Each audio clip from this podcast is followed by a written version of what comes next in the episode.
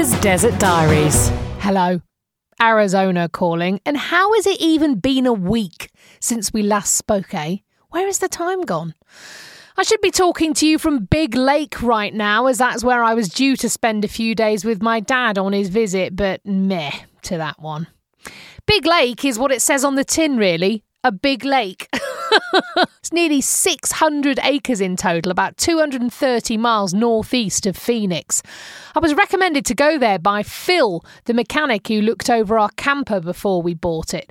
I mentioned that my dad liked fishing and was due to visit, and he said, You gotta get yourself to Big Lake.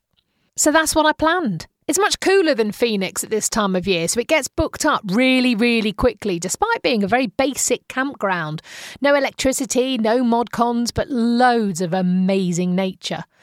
The campground had already sent me lots of information about the hiking and fishing and swimming and biking all around the area, along with some important rules and regulations. My favourite being the detailed list about storing food in wildlife resistant containers.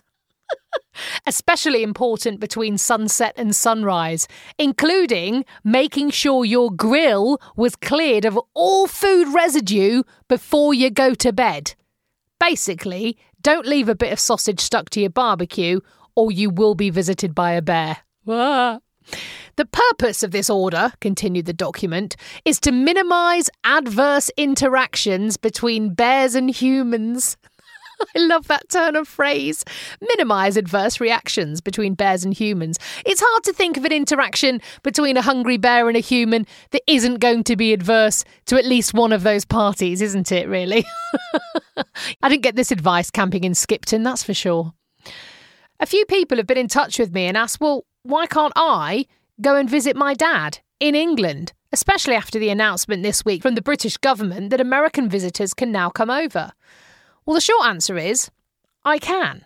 That's never been the issue. As a British citizen, I can go to England and quarantine if necessary and see my dad.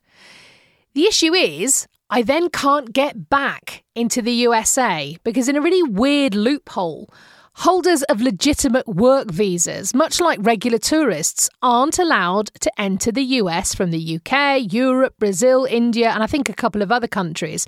You can only enter from those places if you're a permanent resident, so a green card holder or a citizen. Now, I know a whole bunch of people, some personally, some through this podcast, who've lived in America for literally decades. They own homes, they own businesses, they've got children at school here, they legitimately work here, but they aren't official permanent residents. So, like me, they can't leave if they then want to get back in anytime soon. In other news, I could fly back into the USA if I was coming from Australia. Australia is currently not on any travel ban list for pretty much any country, but of course, that's because Australia is basically closed. So I can't get in.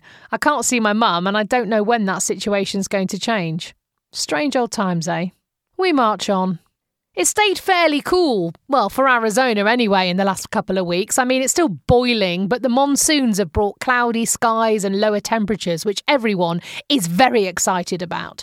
In fact, the first time in recorded history, last week had three days of less than 85 degrees. That's about 29 in new money and in July as well. I mean, that's unheard of. I did laugh at a tweet of a friend of mine, born and brought up in Phoenix, who posted a picture of his local park where he'd taken his young family. The caption was, July, but overcast and rainy. Bliss. I just think about the number of tweets I've seen from Manchester over the years where people have tweeted, July, but overcast and rainy. Ridiculous. There was a visit from the former president last week to my neck of the woods, which, as you can imagine, caused a huge media frenzy. Most of us, of course, just went shopping and had our dinner. But there was much excitement amongst his still substantial support network and much fury and dismay amongst his detractors. The few bits of TV coverage I did see were basically members of his audience lining up outside, shouting at reporters to take their masks off and proclaiming they will never get vaccinated. They do realise their leader himself has had the vaccine, right? They never seem to mention this. And the bits I saw from inside on stage, well, I think all the former presidents' rallies now are almost like a greatest hits tour. You know, when you go and see the Rolling Stones, you know they're going to play Satisfaction, Brown Sugar, Gimme Shelter. They're not going to play a B side from 1967. They're certainly not going to play any new music. But look, that's great. You get to hear what you want to hear. You leave satisfied. You've heard exactly what you wanted. And you know what? These rallies seem to be the same thing. Go to any of them, and those same subjects seem to be swirling around that they have done for the last nine months. The big steal, the big lie, I didn't lose, he didn't win, those Dems are trying to take away your freedom. Oh, and give me lots of money, please. Oh, maybe I should design a bingo card. There's a strange phenomenon happening in the US right now, which particularly affects states like Arizona, states that are hot and have a lot of swimming pools, because there's a shortage of chlorine. Now, there are two reasons for this. One is that during the pandemic in 2020, people, I guess, couldn't go away on holiday, and there were actually more than 20% more pools built than in 2019, a huge increase. And there was a rise in the number of hot tubs by more than 400%. So many more pools than anticipated are now around. So that's one reason for the shortage. The second is that the single largest supplier of chlorine for pools in the USA, in Louisiana, suffered a massive chemical fire after Hurricane Laura ripped through there last year. And it's not going to be up and running for production until the summer of 2022. What does this mean? Well, so far we've seen the big tubs of chlorine tablets that we have to buy for our pool go up by about $35 or about 30%, a really big increase. But we're lucky in that we only have a small pool, and so a tub lasts us quite a long time.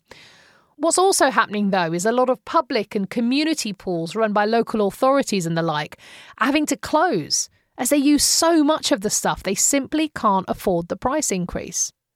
Last week, I popped to my local DIY store just as they were unloading a huge pallet of the stuff. I noticed because I saw the price had gone up again. When I went back the next day, however, they were all gone. Every single last tub. It's loo roll all over again, isn't it? I'll see you in the desert.